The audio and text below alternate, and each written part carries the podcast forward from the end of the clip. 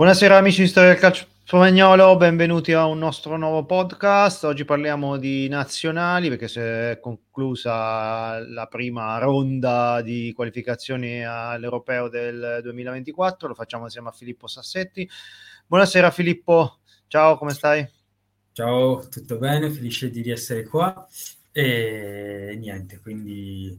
dai, parliamo un po' di, di queste giornate della Spagna anche se secondo me si finiscono queste due partite con più, più domande che risposte, e, però molto interessanti due partite da, da analizzare. Sì, ricordiamo la Spagna ha esordito battendo la Norvegia 3-0, poi però ha perso ieri sera contro la Scozia 2-0. Le prime due partite con Luis della Fuente sulla panchina delle Furie Rosse. C'era attesa per questo esordio il nuovo mister Riojano, che ha preso il posto di Luis Enrique dallo scorso dicembre. Eh, ci sono state due novità. La prima formazione eh, ha, ha diciamo, ha portato alcune novità non solo in quanto a nomi, anche in quanto a modulo, anche se secondo me era più un ibrido fra un 4-2-3-1 e un 4-3-3, però sì, si è visto un po' il double pivote, come lo chiamano in Spagna, Rodri Merino, è tornato Iago Aspas a grande richiesta popolare, forse più per quello che per reali esigenze e poi ecco una difesa abbastanza nuova, rientro di Kepa, insomma ci sono le novità, la Spagna ha risposto abbastanza bene dal punto di vista del risultato, un pochino meno della prestazione, eh, è vero il 3-0 in teoria un 3-0 non si discute, però anche lì c'è da analizzare qualche cosa perché la Spagna non è stata perfetta. Tu come l'hai vista questa gara con la Norvegia? Fortunatamente non c'era Haaland, se no sarebbe stato magari un altro tipo di test per la difesa spagnola, no? Eh, allora, sì, iniziamo prima di tutto parlando che proprio non c'era Haaland, che alla fine è la punta di diamante di questa alla fine bella squadra e quindi già partiva con un handicap e un lavoro più semplice per la porta Nacho che davanti a loro c'era Sorlot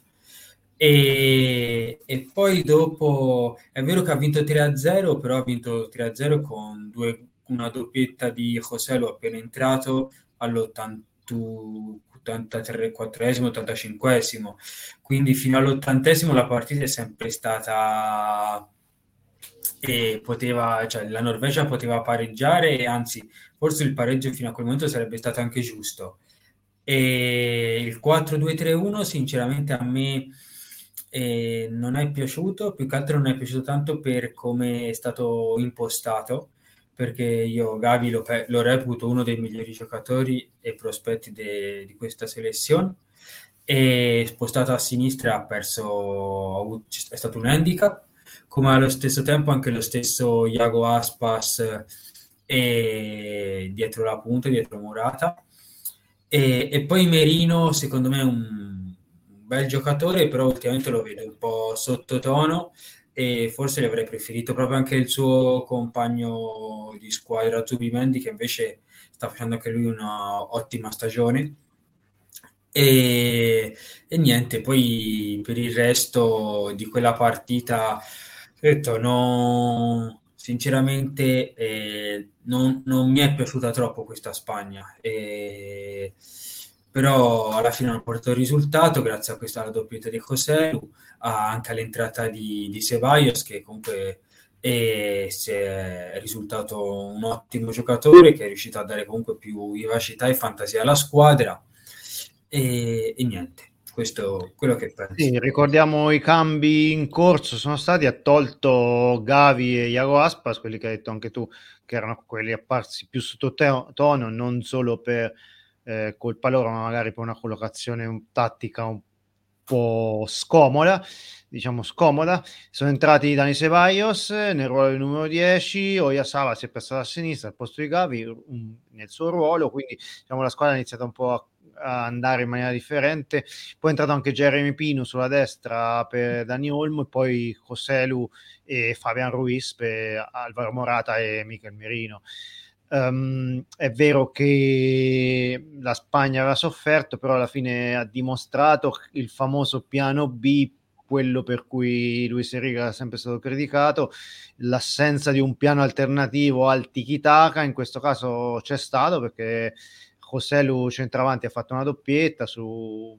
è un attaccante d'aria, quindi eh, era stato chiamato apposta per quello. È vero che si è visto un po' uno stile differente rispetto al fraseggio continuo che abbiamo visto al mondiale, si sono visti più Spagna più verticale, più rapida nel cercare il capovolgimento di fronte, però questo ha significato anche meno controllo della gara. Per questo magari ecco, la Norvegia poi una volta subito l'1-0 a freddo ha iniziato a alzare il baricentro e avvicinarsi alle parti di Kepa. Comunque ecco, il 3-0 tutti felici e contenti fino a quando eh, non siamo andati in Scozia e qua eh, c'è stata un po' questa scelta di formazione abbastanza opinabile. Tu che ne pensi? E allora io iniziamo con che cambiare 8 undicesimi mi è sembrato già un, eh, un beh, no, non mi è piaciuto. E soprattutto c'erano cioè, posso capire l'entrata di Ceballos che ha giocato bene posso capire anche eh, di Joselu anche se Joselu io sinceramente come hai detto te lo reputo un piano B per questa Spagna. E un po' come era alla fine e Fernando Llorente nel Sudafrica 2010 con rispetto a cioè, Fernando Llorente Fernando Llorente, Coselo Coselo però era quel giocatore che ti entrava se la partita era bloccata e grazie a colpi di testa te, te, lo, te lo, risolveva. O, o un Dani Guisa nel 2008 per esempio un giocatore da caratteristiche differenti a quelli tipo Fernando Torres e David Villa e quindi un giocatore comunque sì, ecco, chiaro, per il piano B. È vero che entrambi erano stati usati poco, però quando sono entrati sia Wissa che Llorente hanno funzionato e come sia nel 2008 e 2010.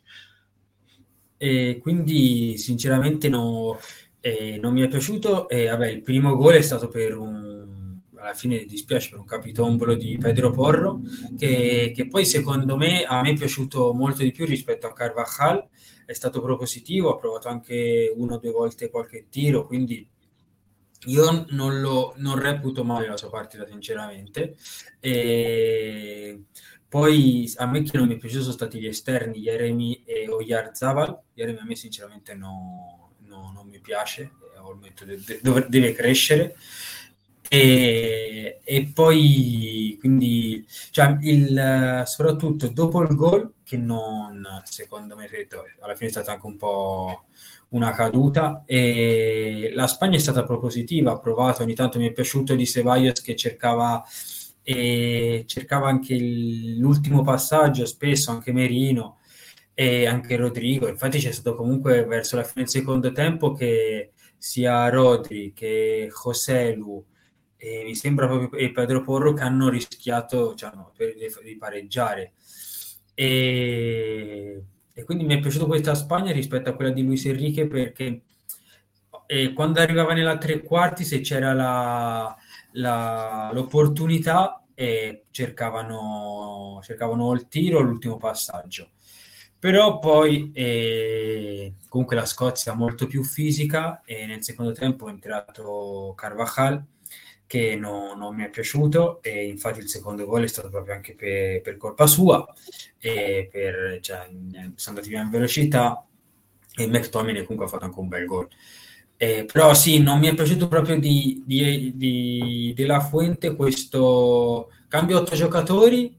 e un po' secondo me per fare contento inter- eh, tutta, tutta la squadra e non mi porto nemmeno eh, Alex Balde perché comunque Gaiano stava giocando bene e non ha potuto nemmeno sostituirlo perché Balde era finito in tribuna dopo aver giocato la prima partita e, e poi dopo inizia a perdere inizia a fare cambi, a mettere attaccanti su attaccanti perché iniziato ha messo Aspas, ha messo Borja Iglesias, ha tolto José Lu che comunque alla fine non stava nemmeno giocando male e ha messo Nico mi è sembrato che non avesse le idee ben chiare di come svolgere la partita. Però, sì, però anche questo lui ha cambiato Boca Iglesias per Coselu, però alla fine è un cambio ruolo per ruolo perché alla fine si è entrato Aspas al posto di Merino, però ha abbassato Ceballos, poi è entrato anche Gavi negli ultimi dieci minuti, può essere una soluzione quasi inutile. E, ehm, secondo me, ecco, cioè le idee chiare, allora partiamo dal punto di vista che eh, le nazionali vanno per affiatamento. Quindi mi cambi completamente tutta la difesa, mh, come poi pretende che eh, giocatori che non hanno mai giocato assieme eh, possano uh, affiatarsi. Se tu parti, non lo so, questo magari se fosse stato un amichevole ci sta, li cambi 8, lasci quei 2-3 comunque sia per mantenere un po' il, eh, come si dice, la, la, spina dorsale.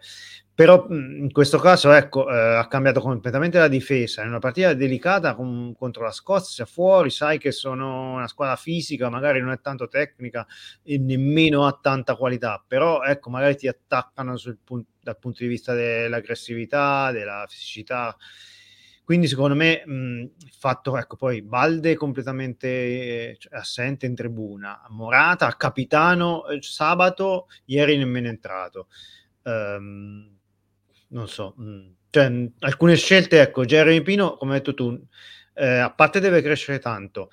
e, però era rientrato nella convocatoria perché eh, Pedri si era infortunato, quindi sarebbe la terza scelta su quel ruolo perché la prima era Olmo che ha giocato con la Norvegia, ha giocato anche bene, ha segnato, non è stato eccezionale però quantomeno sufficiente, abbondante. E è entrato, avrebbe dovuto giocare Nico Williams secondo le gerarchie, però no, è passato avanti. E la prestazione è stata quella che è, ovviamente da Jeremy Pino non ci si può aspettare che faccia il, ben, il, il, il Mbappé della situazione, però quantomeno ecco, queste, è tutta una somma di errori che parte dal fatto del, degli otto cambi nella formazione che hanno un po' destabilizzato eh, l'ambiente secondo me. Sì, sì, sicuramente, anche perché poi sai, te guardi anche i giocatori e c'erano vari che comunque, lo stesso David Garcia, che non si erano mai eh, trovati a giocare partite a livello internazionale e, e, ti ritrovi come una squadra scozzese che gli, gli scozzesi ieri sono andati, andavano duro, hanno giocato molto di fisico e di corpo, lo stadio si è sentito e, e quindi forse c'era, c'era, bisogno di, come dici di una squadra più... Sicuramente io non avrei fatto così tanti cambi e se vuoi, se vuoi fare se ne vuoi togliere qualcuno, toglili, però tanti mi è, mi è, mi è stonato. Sì, ripeto, ecco, poi è vero che ci sono anche giocatori che non sono al top della forma, Michele Oyassar, uno, eh, contro la Norvegia entrò, fece abbastanza bene, però è lontano dalla forma migliore. Lo stesso Gaia ultimamente eh, era, infatti era a rischio anche convocazione, si pensava che magari eh, poteva finire anche lui nella lista dei tagliati, è rientrato. Eh, David Garzia, come hai detto tu, un esordiente, non ha mai giocato assieme a Nico Martinez, eh, lo metti subito là, serve l'affiatamento secondo me. Ehm, quantomeno Nascio avrebbe dovuto giocare. Poi, se vuoi cambiare il centrale mancino perché magari l'apporto non ha convinto, metti dentro Nico Martinez, ok, però comunque, eh, quantomeno ecco là. Eh, Ceballos ci sta, però comunque sia stai quando stavano nel finale, magari poteva entrare anche eh, Aver Ruiz, per esempio, per magari offrire qualcosa in più. Eh, però ecco, queste purtroppo sono chiacchiere che stanno, che stanno a zero, che lasciano il tempo che trovano, perché comunque sia ecco, è facile parlare dopo. Però ecco, c'è tanto da lavorare e come hai detto tu all'inizio ci sono molti più dubbi che certezze dopo questa giornata e, e adesso la qualificazione non, non, non, leggerei troppo pericolo, anche perché poi la Norvegia ha pareggiato in casa uh, con la Georgia. Quindi alla fine, ecco, la Scozia è vero che ha punteggio pieno con sei punti, ne passano direttamente le prime due, la terza addirittura ha facilità di ripescaggio in base ai risultati della National League, quindi sarebbe una combinazione di fattori incredibile per cui la Spagna non si qualificasse alla, alla fase finale dell'europeo, però comunque sì, ecco, eh, magari qualche intoppo imprevisto perché le prossime gare saranno con Cipro e Georgia, quindi sarà obbligato a vincere sì o sì senza fare troppi esperimenti. Poi c'è questa National League a giugno che gioca la semifinale proprio Italia contro Spagna a Twente e anche quella secondo me è una partita che potrebbe cambiare un po' l'umore della gente verso Luis della Fuente. Eh, non so che aria si respira in Spagna, ho sentito qualcosa sulla radio, però credo che i giornalisti non ci sono andati tanto sul sottile. Eh, no, no, per niente. Ieri sera. No, no, sinceramente l'hanno... Allora, effettivamente, come hai detto te, sulla, classific- eh, sulla classificazione agli europei, sinceramente non preoccupa, e anche perché mancano ancora tante giornate, poi comunque eh, sarebbe... Cioè, ne passano due, quindi no, secondo me se non passasse sarebbe veramente, veramente un, una cosa molto brutta e una caduta del calcio spagnolo, quindi io non lo metto, sinceramente non lo metto in dubbio che poi la Spagna riesca, riesca a passare, però proprio non è piaciuto il... Sinceramente anche spesso il, il suo cercare di accontentare tutti, anche quando ho sentito la sua intervista e gli andava bene tutto, cioè era molto gli allenatori devono prendere decisioni, soprattutto se sono dei CT, e quindi la gente si chiede, e Luis della Fonte arriva dalla sub-21, la sub-21 alla fine è un gruppo di ragazzi, non ci sono mai prime donne, quindi son, preoccupa questo, questa manca di, mancanza di carisma che gli possa servire a, a,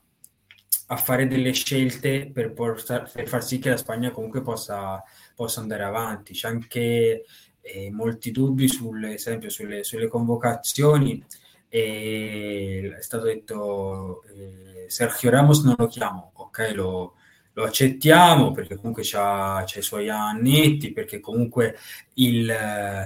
l'europeo è due anni, quindi è giusto guardare a, a, a due anni di distanza, però poi dopo eh, mi porti gente come come Carvajal, che ha i suoi annetti, che comunque gioca una sì, una no con Real Madrid, mi porti eh, Aspas, che sembra più, come hai detto te, una scelta per far contento il popolo che per giocare. E quindi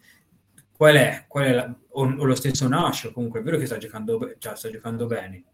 però comunque anche lui quanto gioca. E poi vedete l'altro grande problema di queste convocazioni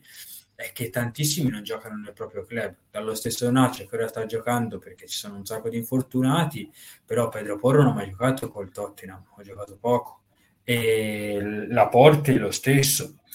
E poi dopo ora se guardi No, Ceballos alla fine è un rincalzo de... Sì, è, è, il primo cambio, però entra fondamentalmente a parte c'è stato un periodo dove ha giocato un paio di partite titolari a fila quando mancava sia Kroos che Modric che, che Chouameni era fortunato però poi alla fine um, nell'ultimo mese Ceballos è il primo cambio che entra al 65esimo al 70 gioca massimo 25 minuti a partita nel senso quindi mh, per carità mh, è un, un, ottimo giocatore, però il metro di jiu-jitsu usato con Ceballos, eh, come ho detto nel precedente video, eh, non, è, è stato, non, è, stato, utilizzato per Asensio, che è nella identica spiccicata situazione Ceballos, e con Ferran Torres, per esempio, ok, Ansu Fati è un caso al momento speciale perché mh, sembra un po' eh, perso però quantomeno con Ferran Torres, che Ferran Torres è vero non è titolare col Barcellona quando eh, c'è l'attacco completo, però comunque si è giocato delle partite titolari, è il primo cambio, è vero che non è... Eh, diciamo negli ultimi due anni ha avuto una la sua progressione si è arrestata. Però ecco mh, è peggio di non so Brian Hill è peggio di Nico Williams non so peggio di Aspas mh, probabilmente visto il valore eh, singolo, magari Aspas rispetto a questi attaccanti che ci sono è il più forte. Però poi va messo in condizioni per esprimersi al Celta Vigo, per esempio lui è il, centro della squadra, quindi la squadra gioca fondamentalmente per lui. Qua nella selezione è uno dei tanti e anche in passato, anche con 3-4 anni meno, quando è stato chiamato a Lopeteghi, all'inizio con Luis Enrique, credo addirittura con Del Post che fu chiamato, Aspas in nazionale non ha mai inciso, così come non ha mai, non ha mai inciso giocando a Liverpool e non ha mai inciso come a Sevilla. Aspas è il giocatore tipico che esplode, si esalta quando la squadra è costruita intorno a lui, però fa fatica a essere uno dei tanti a, a, a, essere decisivo eh, in un altro contesto. non per disminuire il valore di Aspas, che per me è un giocatore fortissimo e per me è una leggenda di, di Vigo, e tutto quanto, cioè io lo adoro, però ovviamente va anche vista la, la foto in generale, non solo l'angolo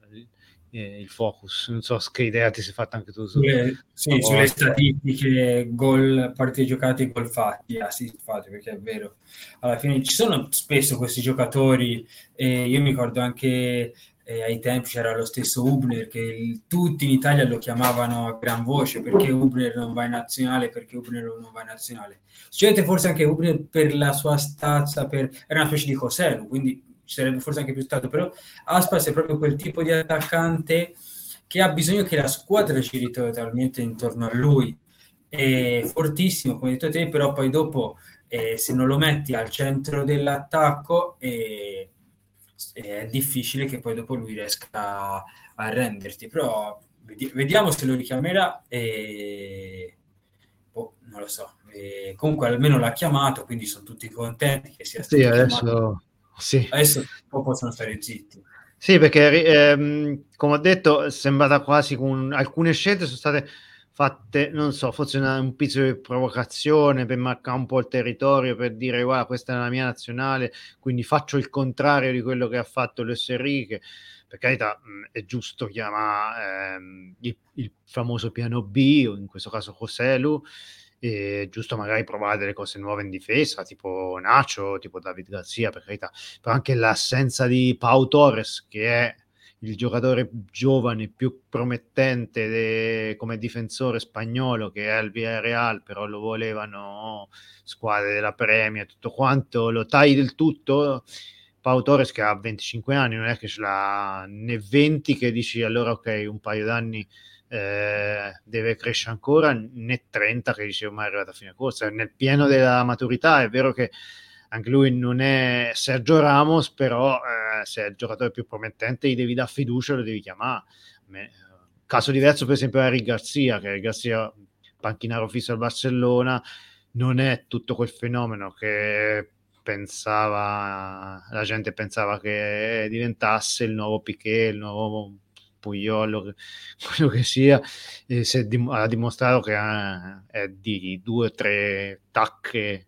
eh, inferiori a, a per, per, essere, ecco, per, essere, un campione all'altezza della nazionale, quindi ci sta lui, però Pau Torres mm, mi ha stupito un po' l'assenza. Sì, sì, io penso che anche a lui stesso gli sia stupito non essere stato chiamato, uh, quindi sì, vabbè, però vediamo, vediamo alle prossime come andrà. Comunque sì, la cosa di Pau Torres che è un, titolare e io vedo che in questa selezione, come anche uh, durante il mondiale, c'è una mancanza di una gran parte di titolari. Alla fine i titolari sono importanti perché ti regolano 90 minuti. Quando ti trovi contro una Scozia che ti gioca di, di fisico e se, se, non c'è giocatori che hanno i 90 minuti sulle gambe che non sono reattivi, questo poi è quello comunque che, che può succedere. Sì, poi anche il titolare ti sa amministrare la partita, ti, ti sa, sa, gestire le forze durante i 90 minuti, eh, sa quando magari deve accelerare, quando deve abbassare. Per esempio, questo lo fa bene Rodri, che è stato uno dei migliori in tutte e due le partite della Spagna, perché fondamentalmente è titolare del Manchester City Rodri e adesso sì. che non c'è più Busquet finalmente eh, diciamo, le redini sono finite in mano sua è vero che Rodi non è Busquets è un tipo di giocatore differente mm, probabilmente un pizzico meno di qualità rispetto a Busi eh, però si vede che è uno che è abituato a giocare a titolare a, anche in determinate partite Champions League, partite importanti Premier League quindi sa eh, amministra ecco, le energie, le idee durante 90 minuti. Questo è anche importante oltre al fatto fisico. Sì, sì, sì, perfettamente d'accordo. Va bene Filippo, abbiamo concluso qua con questa parentesi sulle nazionali. Domenica, cioè nel weekend, eh, tornerà la Liga. Eh, questa Liga che al momento sembra indirizzata verso la Catalogna Eh, emozionante è al momento invece la lotta per non retrocedere perché ci sono 7, 8, forse anche 9 squadre in un fazzoletto di punti, quindi eh, staremo a vedere ecco, nelle, nelle, prossime settimane quali squadre allungheranno e si metteranno in salvo e quali invece eh, rimarranno nelle sabbie mobili del, della zona retrocessione. Sì, la verità è che, che sì, vabbè, la, la Liga secondo me è, non ti dico che è segnata, ma, ma quasi. Cioè. Quindi io della, di chi la vince non ne parlerei. E semmai potrebbe essere interessante chi, chi arriva al quarto posto tra Real Società e Betis e, e poi vabbè, sul il settimo posto tra l'Atletico e il Raio. Però la cosa veramente che quest'anno più sembra più emozionante è proprio la zona retrocessione con le grandi di Lustro, Valencia e Siviglia che sono là e, e poi gli altri che ogni tanto vincono perché alla fine quest'anno secondo me ha,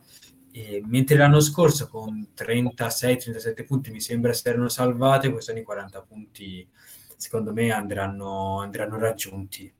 E vedremo, vedremo come l'ultimo, l'ultima grande cor- eh, corsa fino all'arrivo. Va bene, allora ti ringrazio Filippo, ringrazio i nostri spettatori, ricordiamo che mh, seguiteci sul nostro canale YouTube, sul nostro canale Spotify, eh, sui nostri canali Facebook, Il Signore della Liga, dove c'è Filippo che scrive della Liga del calcio spagnolo, e su Storia del calcio spagnolo, il nostro canale, eh, anche noi scriviamo di calcio spagnolo, ma siamo due canali gemellati nel nostro intento di portare la cultura e il football spagnolo anche in Italia. allora, arrivederci a tutti e buonas noches. Ciao ciao. Buenas noches. Chao.